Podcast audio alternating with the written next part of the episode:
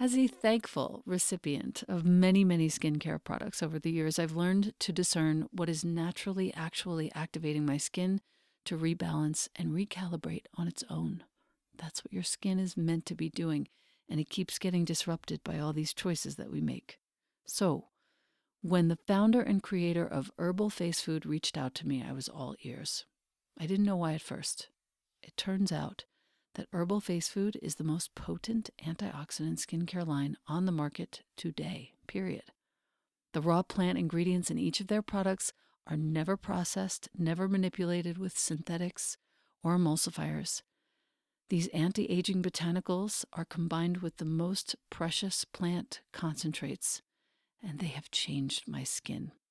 Here's how I'm going to talk about two of the products the Herbal Face Food serums and the cream. The serums contain powerful phytoenzymes and antioxidants. These are activated and infused into your tissues. They hydrate and increase the resiliency of your skin, and they feel like they're plumping up your face.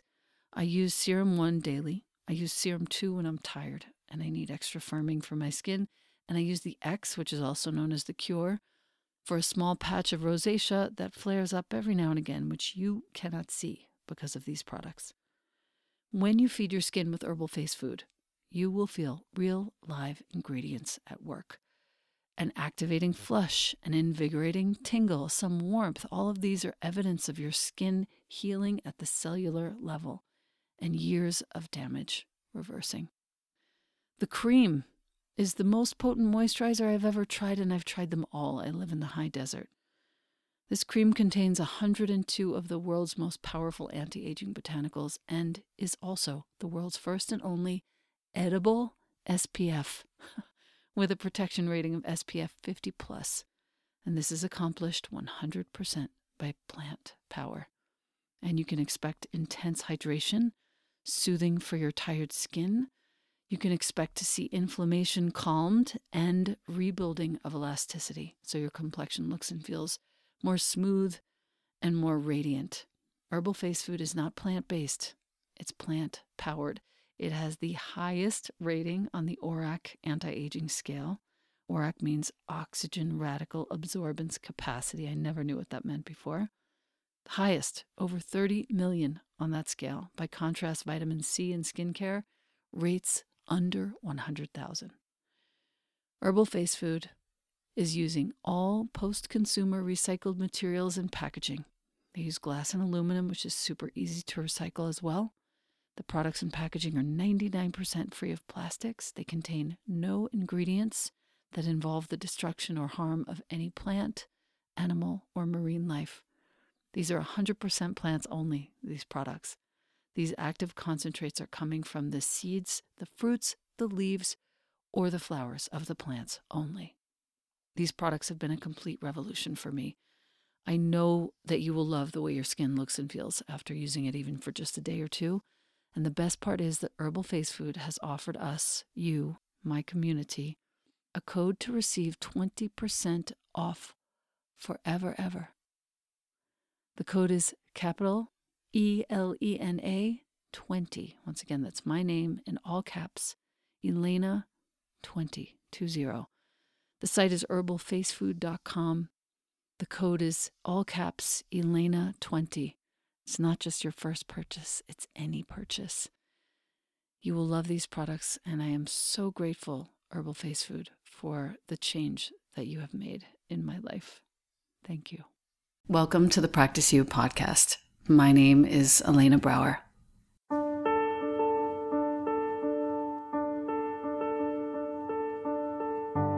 Together, we'll explore and enjoy content and conversations around mastering transitions. In our relations, our wellness, our careers, our families, and especially in our missions and visions. You are invited to learn and love and listen with me. Welcome to Practice You.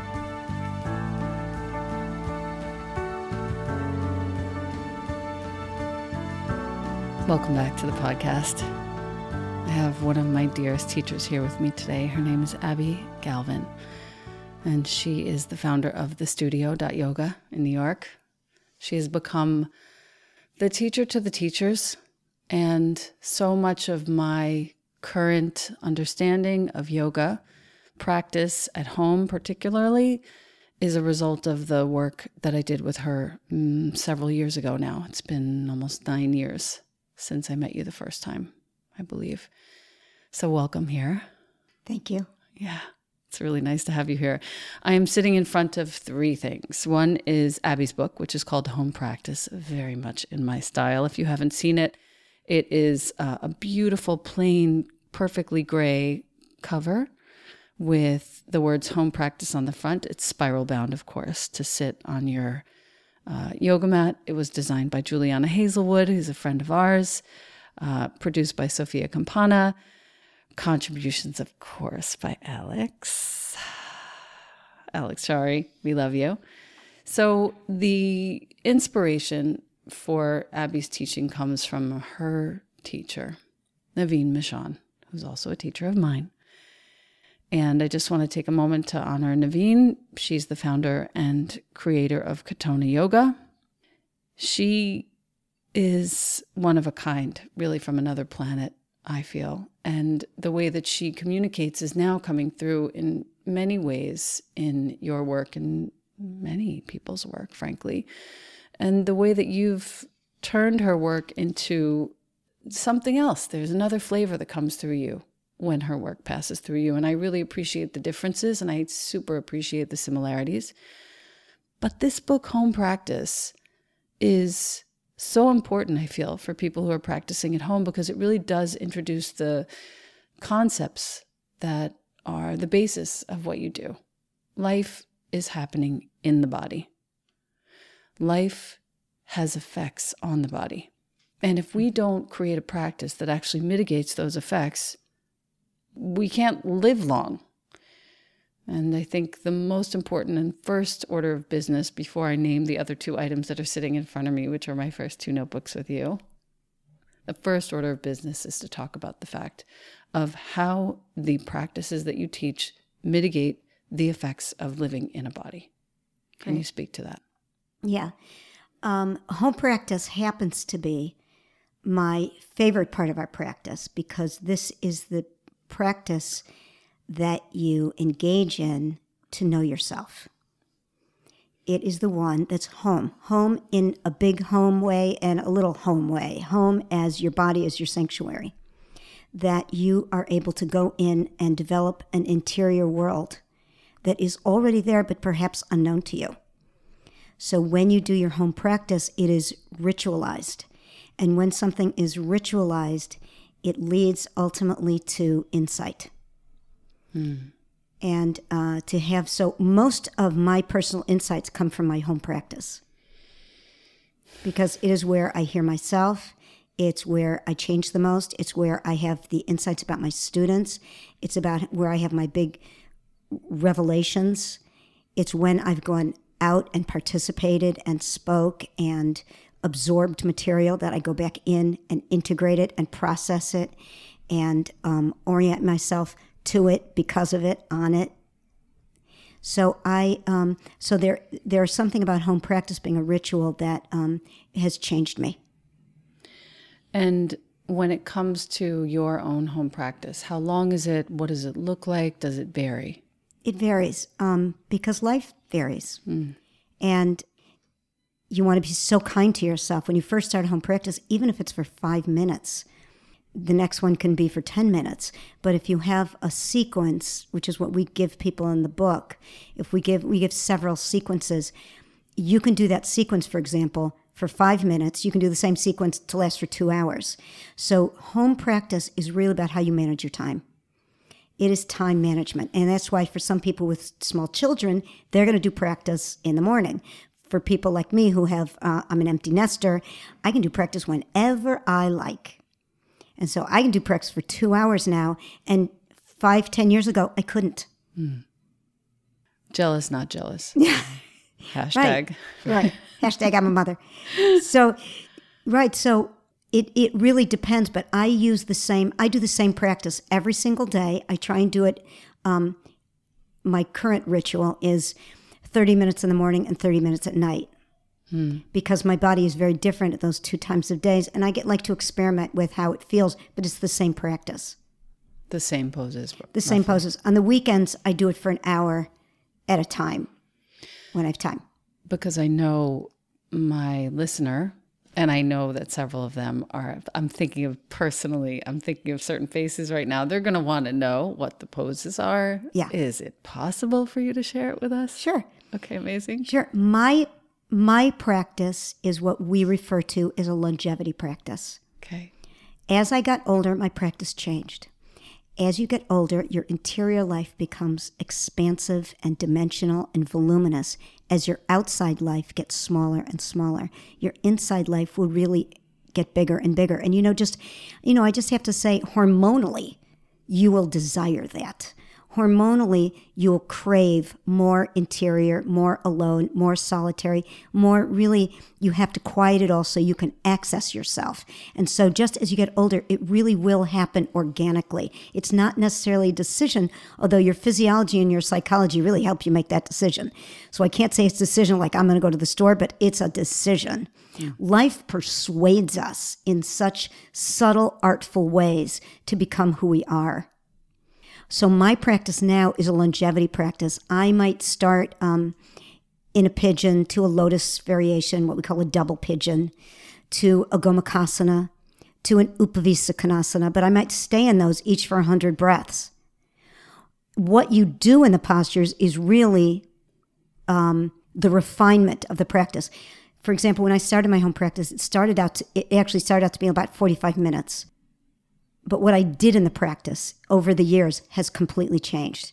So I will do what I refer to you know, what our magic square. I magic square my my postures, but now when I go into my plow, which is after all of what I just said, when I when I go into my plow, I stay in a plow sometimes for thirty minutes, and in the plow I do um, what we call our reps for rapture, which is like breathing up the front and down the back. Inhale up the front, down the back, or inhale from the left shoulder to the right shoulder and around the back. The breath of time, the breath of the seasons, center and circumference breath, um, the breath of grace and effort. So we have all of these directions for the breath, and I literally wrap myself in the cocoon of my own breath. So I listen to the sound, I imagine the wrapping, I make them slow, and I change directions, which gives me a wholeness. The interior shift of mind to the body's intelligence, which is what you talk about in the introduction to the book. Yes. I think that's one of the most important teachings. We could kind of stop talking right now and just leave that as the podcast.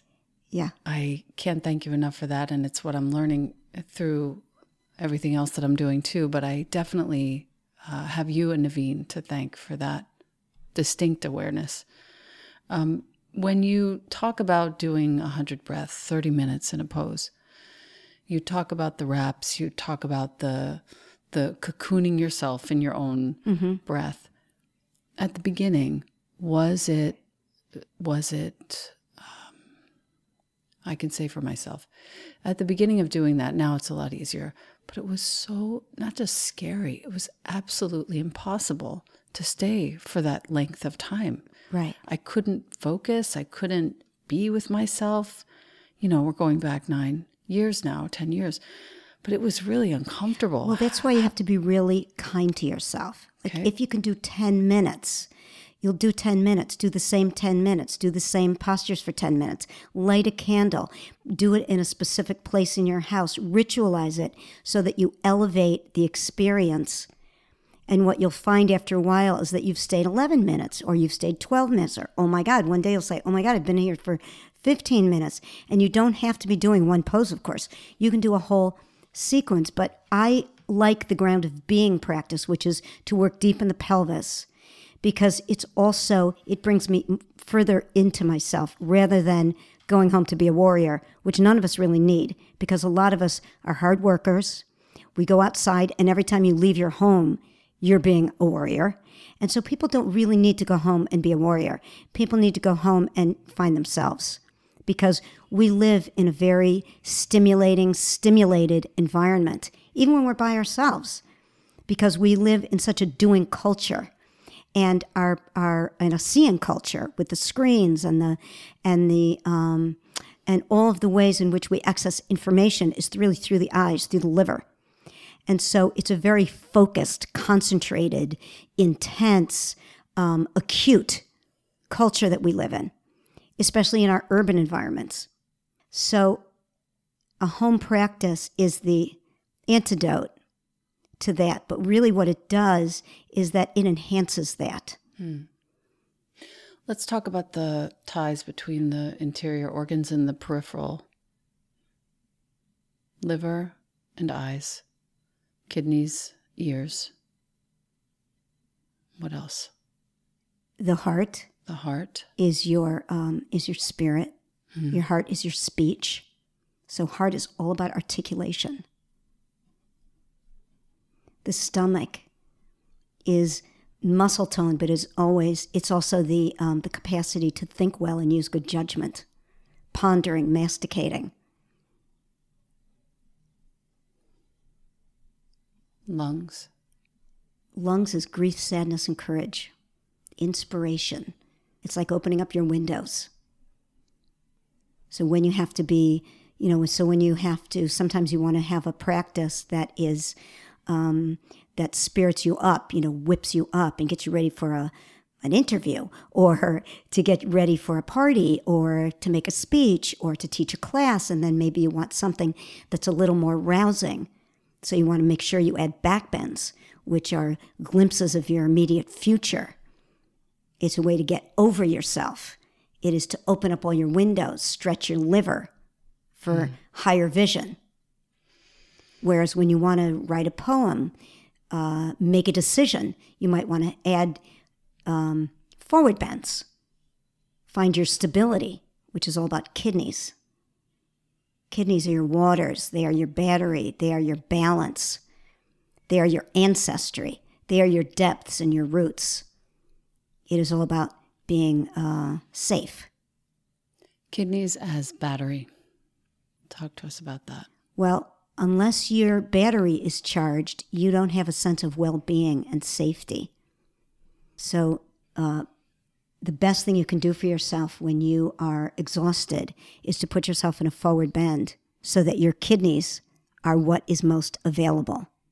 So, forward bends are folding over that first joint that gives you your root system, your hips, your first fold, which is your mobility and your stability, which gives you all the balance of being stable but also being mobile, of legs, because you really you don't move forward in life unless you have good hips, good legs, and so that is also part of your um, forward motion. And when you talk about charging the battery through the practice, let's say, and it's all going to be like being a warrior. You know, being a warrior is like the first. Uh, it's like in chess, the first line of defense are your pawns, the warriors. Mm. It's the legwork, it's the structure work, it's setting yourself up for stability. So it's like building a house and making sure you have the foundation. So the first thing, if let's say a listener right now is curious to know how do I set up a home practice, I want to be really practical about this. Mm-hmm. First thing is legs, mobility, stability.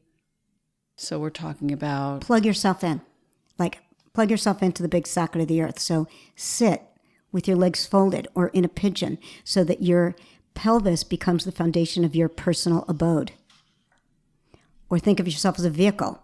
Plug yourself in so that you got the key in the ignition to get it going. To get your engine revved, whether it's to um, whether it's to get yourself going and energized or calming yourself down. You still need to be stable, sa- safe, grounded, plugged in, so that you have enough tenacity to be with yourself. And once you have that stability, mobility, the sort of physical plane is grounded, then what? Then you have options. Mm. So then either you can, um, for example, you can do a pigeon and stay in the pigeon for 25 breaths on each side, or add variations to the pigeon, which are twists, diagonals, um, bending the back leg to make it even more, uh, to make yourself into a flyer as a pigeon so that you start to elevate it. Also, it makes it, when you grab your back leg, for example, it makes it uh, into a closed circuit so that you start to move currency. Instead of just calm yourself down, you want to move currency through your form.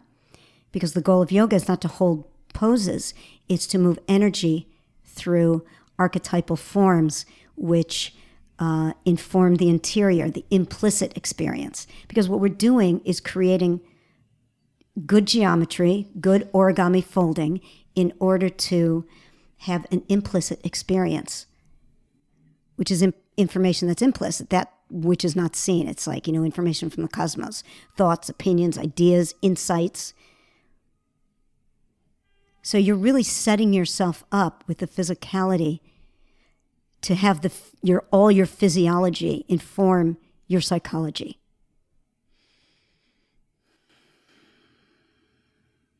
It's fun to be in your classes and watch the process of that.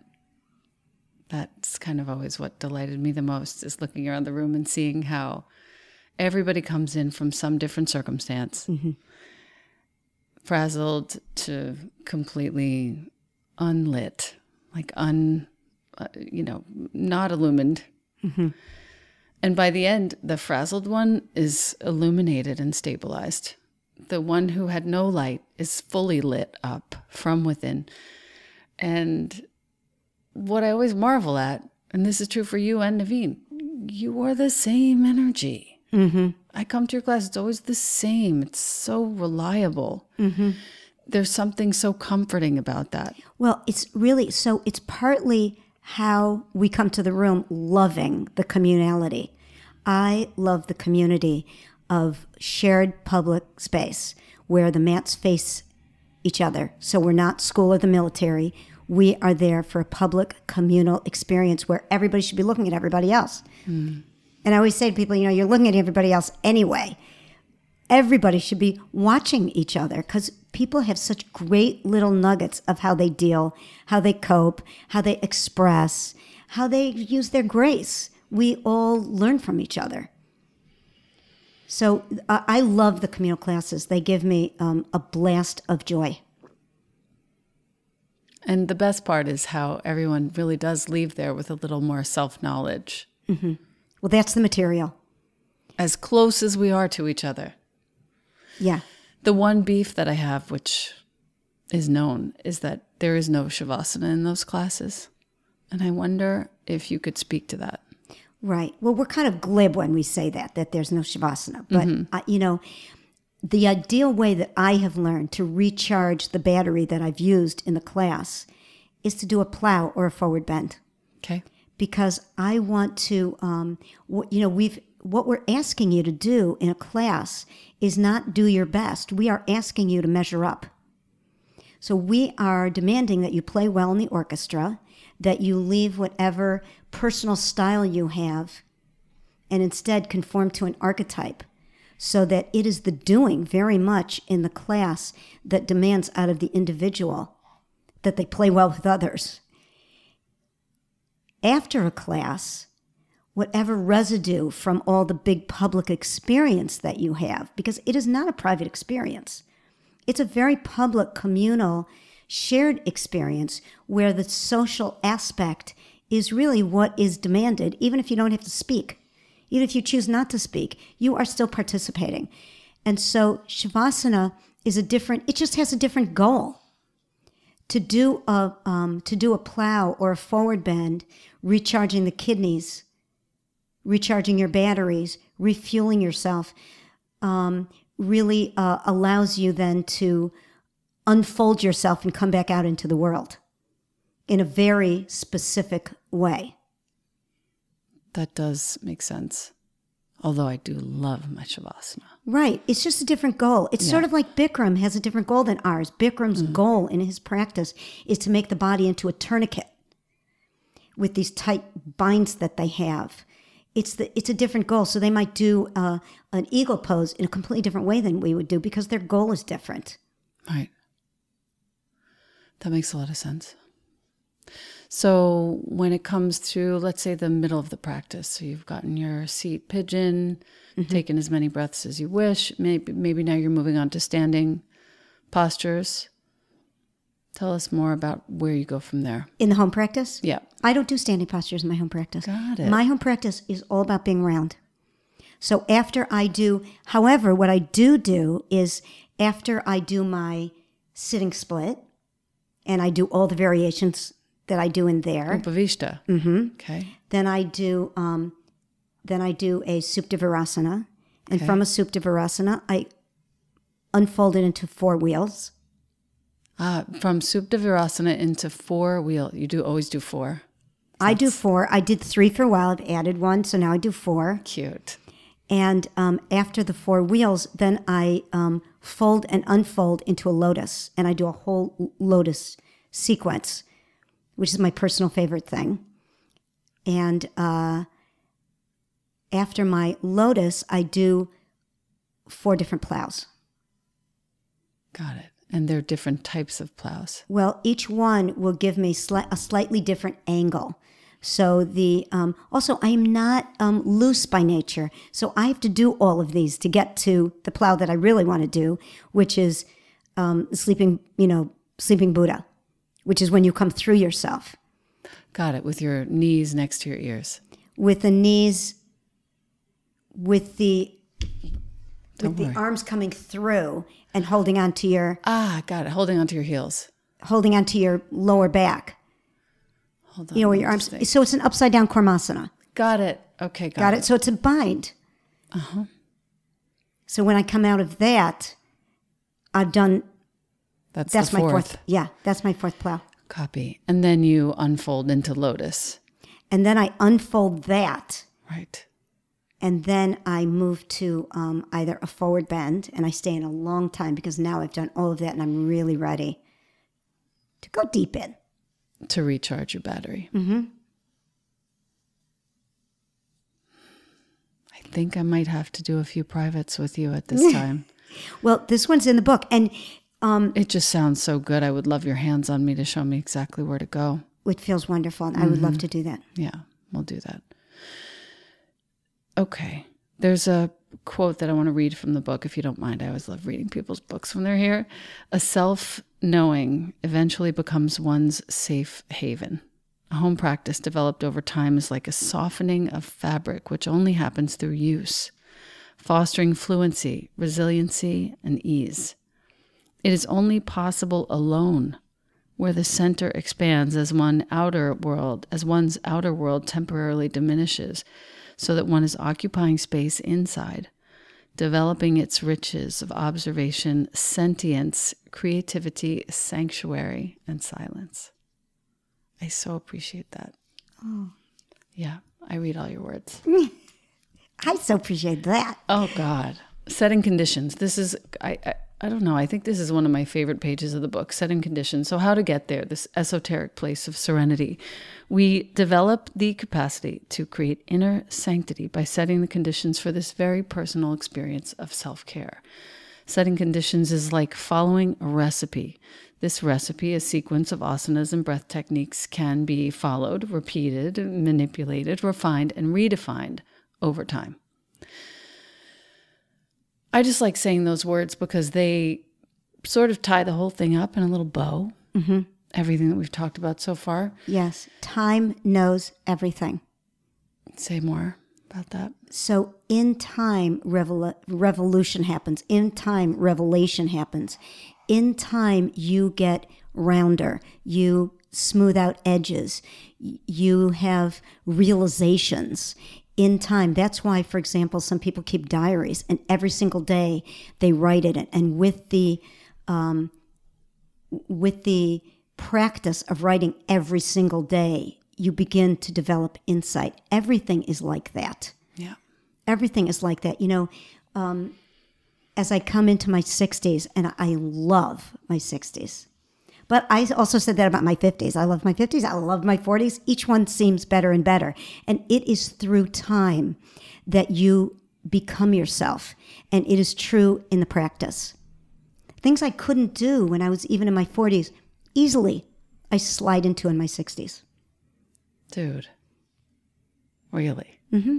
And that's why, you know, sometimes when older people come to this practice, they catch on much quicker because older people already have several sort of languages that they've had to learn. And I mean languages in in a in a in a meta way. You know, they've had to learn how to develop the capacity to raise a child. They have to develop the capacity to uh, get around things that were difficult. They've got to learn how to manage their money. They've got to learn, you know, lots of languages to learn. That as you get older, you realize things come with more facility. You've learned how to be in relationship Yes, probably more than once. that's right, right, and you and and a variety of different ways. so you really um, become more dimensional just by living. And so it's not that you even have to do much. You know, just the years living it tells you so much about you know how how time knows everything. Everything comes out in time, like the expression "everything comes out in the wash." Right. Everything comes out in time. It's funny, I feel the truth of that starting recently. There are three practices in this book grounding, fluency, and longevity. So you've mentioned that you do the longevity practice. Uh, where can we find this book, by the way, just so? You can find this book um, at our studio, our on on our website, the studio dot yoga t h e s t u d i o dot yoga. And you can also find it um, in Bedford at our home studio at Nevine Studio. She Katonah yoga. In bedford okay. The grounding practice pigeon double pigeon gomukhasana sitting split frog forward bend. It's so nice how concise the practices are. And i mean I, i've used this for quite some time now but now i understand how you can do a number of breaths in each posture. You can stay for 10 minutes in each posture now i'm starting to really understand it from Right. your words not just from the Yes, book and if you come to our, you know, our, our workshops, our trainings, whatever, we will talk more about what you are doing inside yourself. Because it's very hard hmm. to go inside and have an experience. You need a way in. You need a, a, a- a leader yourself that is going to bring you in, your imagination. You need things to do in there so that it is not arduous because you don't want to make something that's going to cause anxiety or be emotionally arduous. You want to be able to, you know, that's why these formal poses are the best way to restore energy. Because when poses are informal, where you just flop over a blanket, it really causes anxiety. What you really want to do is to be held. We all want to be held, soothed, supported, have ourselves hold our own back. So, uh, you know, mother ourselves well. Th- there, these are recipes for that. And it's a difficult thing to do, but we will give, you know, c- counting breaths is the one ritual first, which is beautiful because numbers are archetypes. So, for example, you can breathe to your age, you can breathe to your children's age, you can take each number and make a, a visual association. There's so many ways to play with numbers. so that you're not sitting inside of your head making up stories and movies and causing yourself anxious. Right. So you're not making up negative fantasies. Right. Mm-hmm, right. Mm-hmm. But that you really are soothing your own soul, feeding your own heart, beginning to know yourself. There are lots of things to do. We do this other exercise, which is cross referencing, and you can cross reference your whole body. You can wrap yourself in a cocoon of your breath. You can count your breaths. You can. There's so much to do. You can magic square yourself. It is a, a, a magical heartbeat of the planet. I wish we could. Um, you'll come back anyway. I want to talk more about the magic square, but I think that what we're on to right now is just defining the fact that when you're in the postures, your Abby's work and the work of Katonah Yoga in general overall is to create factual, instructive recipes for what you're doing in the silence of your own experience when you're in the postures in order to literally heal yourself of any misunderstandings that you've accrued over time Or injuries, or injuries. or diseases, Right. or conundrums that all come from an emotional place.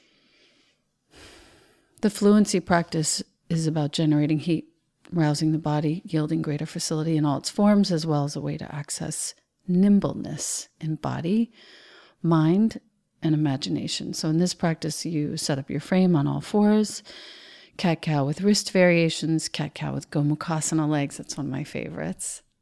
Literally every day, it's caused me such happy hips.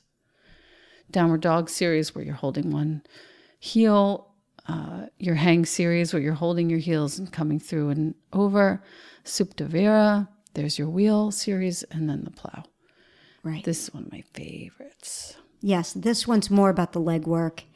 And um, when you make your body more, as I said in the book, nimble, your mind becomes more nimble. Right. The physiology gives rise to the psychology. So anything you're doing in your body, you're doing in your mind anyway. When you do it consciously, you create more possibilities for yourself. Amen. And here's your longevity practice finally.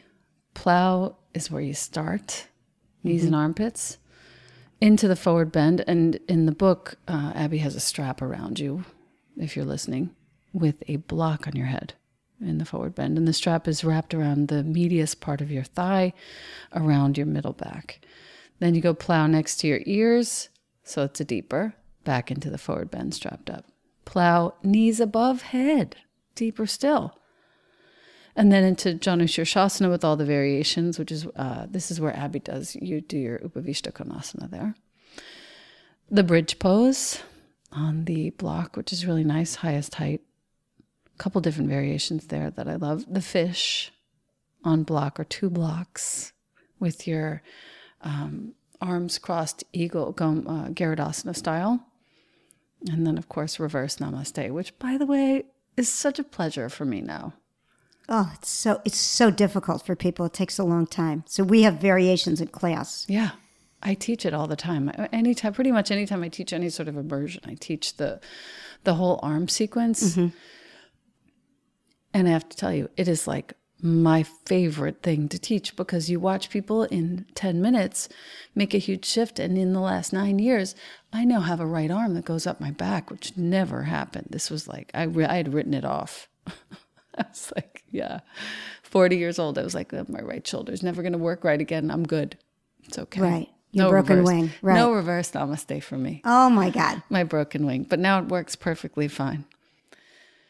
Uh, the section after those three practices in the home practice book is called Staying with Yourself. One of the most difficult conundrums of practicing with oneself is how to harness the mind. So we've kind of just covered this, but it's really nice to see um, those of you who are visually oriented too, you'll love this book. There's a section on counting your breaths, on centered circumference visualization, cross referencing yourself, as uh, Abby just mentioned. And there is mention of the magic square. So you'll see that in here as well. Um, and then just how to use the book, which is really nice too. The simplicity, it just feels so Japanese, this book, is so appreciated. Like it doesn't, I don't leave without this book, and I wrap it in fabric. You see what in good shape it is? Yes, it's amazing. There's a couple little nicks on the corners, but I wrap it in fabric and I bring it with my little my little prayer bundle. I swear, it's so cute. So I have my two first notebooks from you, and I thought it might be fun before I ask you the three questions that I ask every guest to just open up in one one page of each one and see what we find. There are going to be treasures in here for my next round of teaching. Okay, January 13th, 2014. Abby, back bends, lungs, thighs, liver, eyes. Open up so energy moves better. Lungs filling equals kidneys functioning. Dog, armpits to heart. Think crisscross to find perineum, perineum of hand. So you're having us do the magic square on the palm of the hand. Mm-hmm. If you're listening, take your hand and look at the palm of your hand. And she's having us do the magic square of the hand to actually find the perineum, the pelvic floor of the hand. Right. Or even easier, you can find the index finger knuckle to the outer wrist and the baby finger knuckle to the inner wrist. And that just crisscrossing the hand, you find X marks the spot, which is the perineum of the palm. Then you had us go to the balls of feet, mm-hmm. strength, structure, stability. Those are my notes. The next note I have is pigeon, first floor, ground of being, mm-hmm. down then up, Use the blanket to create closed circuit and free flow. Double pigeon or lotus if possible on the blanket. Roots your seat down. Pubis comes forward. That's your potential. All right angles. I love looking at my old notes. oh, I just love it so much because, and then I wrote seat pics from January 13th, 2014. They're probably still in my phone. I have pages and pages and pages like this. And every time I go away to teach, I just open it up, I take a few notes, and I have everything I need. Let's open the second one before I ask you the questions. This one's Nevine. Oh, this was, she was reading someone else's body, so I'll pass through that. Oh, this is great. Great way to end it, actually. Polarity, pattern, and repetition. Mm-hmm. Three universal principles of all esoteric dialogue. Every up has a down. Know how to be in the middle. Right. Because it's you mediating how much up to how much down, how much in to how much out, how much lunar to how much solar. It's you as the person who's stellar. Your soul mediates all polarity. Not that there's yin and yang, it's you in it. I go up, I go down, I go forward, I go back, I find my potential, I use my memories well.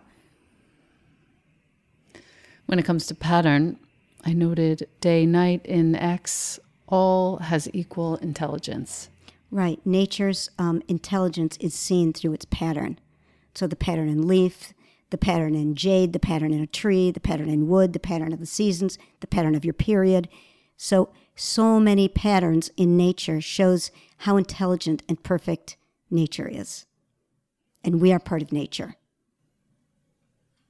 And then repetition the more you repeat something, the more potential you have for mastery. Yes. The more facility you have to develop good technique. Right. That's why um, to have joy is a technique.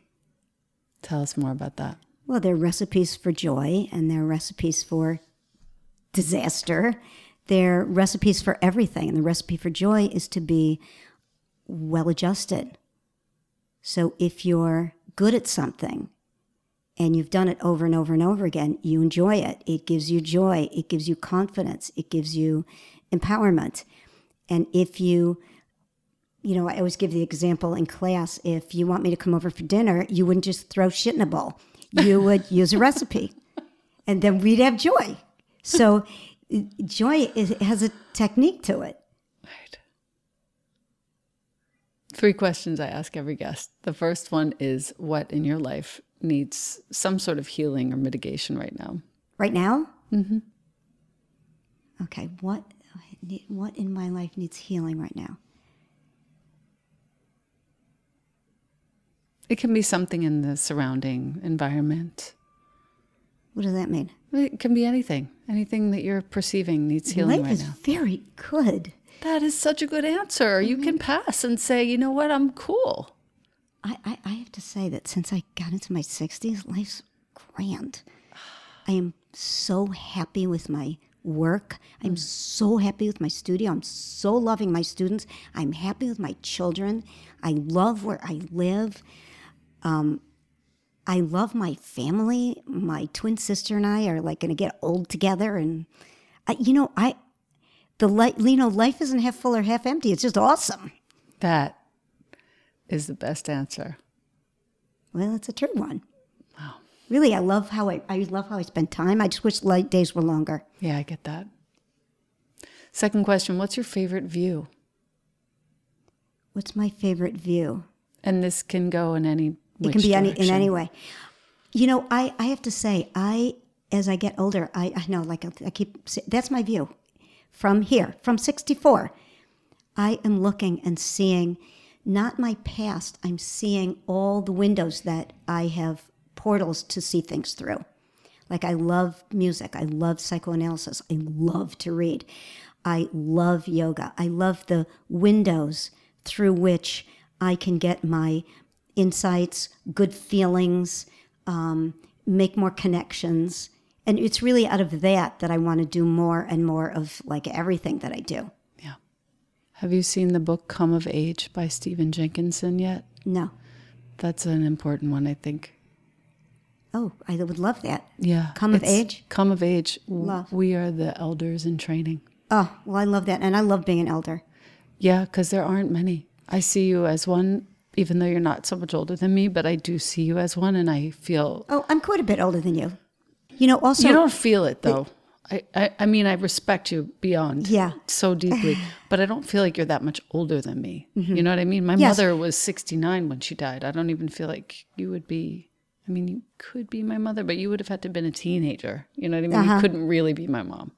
right. Well, I consider you a peer in terms of who you are as a human being instead of the chronological age that you are, because you have amazing wisdom.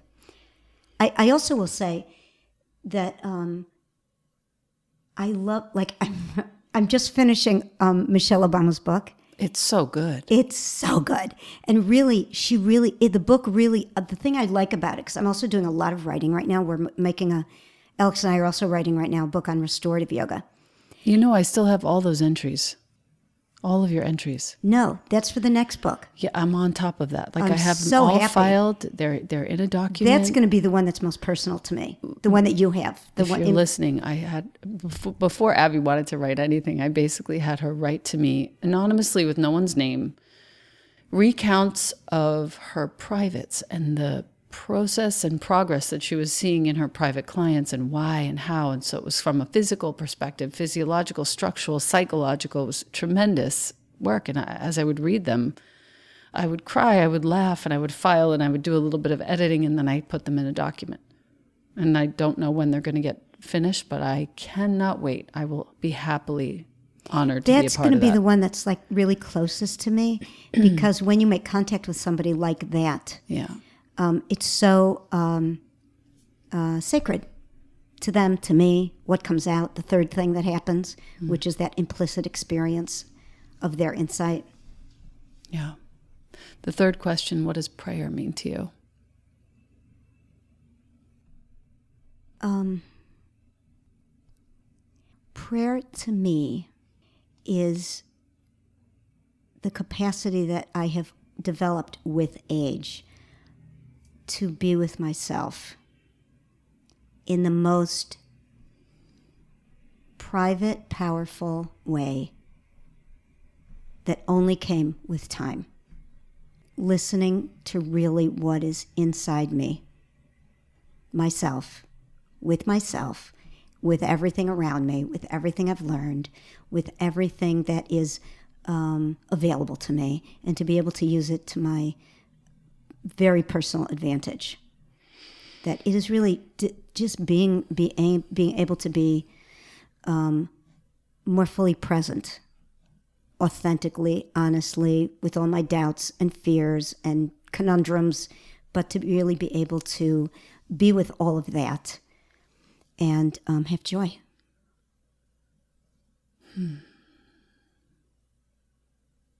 There's so many more things I want to unpack, but I think this is a great place to stop. You're coming back, first of all. I have other things I need to talk about with you, but I think this is great.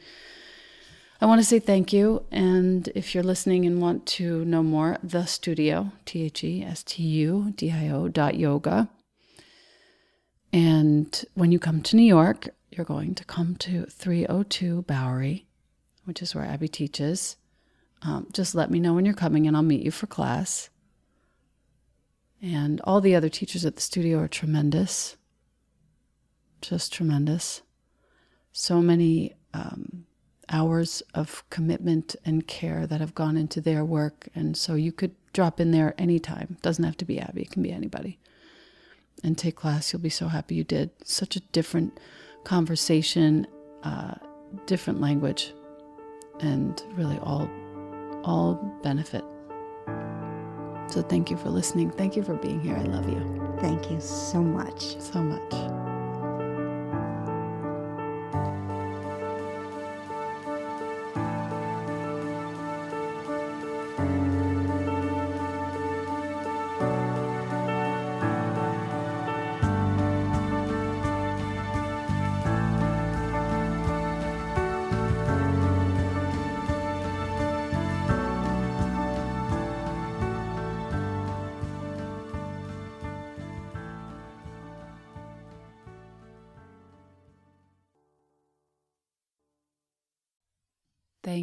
AG1, for sponsoring the Practice You podcast.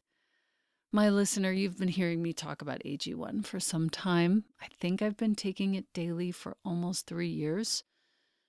75 high quality vitamins, minerals, whole food sourced superfoods, probiotics, and adaptogens in one scoop in the morning. The best way to start your day supports your gut health, your nervous system, your immune system, your energy, recovery, focus, and longevity, the conversation of the moment. The taste is delicious. It's suitable whether you eat keto, paleo, vegan, dairy free, or gluten free. It contains less than one gram of sugar. No nonsense in here at all. It's a multivitamin that your body will actually absorb. If you are wanting to make an investment in your health and longevity, AG1 costs you less than $3 a day, far less expensive, and definitely less time consuming than many different supplements. Reclaim your health, arm your immune system with convenient, delicious daily nutrition. And since you listen to the Practice You podcast, Athletic Greens is giving you a free one year supply of immune boosting vitamin D and five free travel packs with your first purchase. All you have to do is go to athleticgreens.com forward slash Elena. Once again, that's athleticgreens.com forward slash E L E N A. Take ownership of your health, my listener.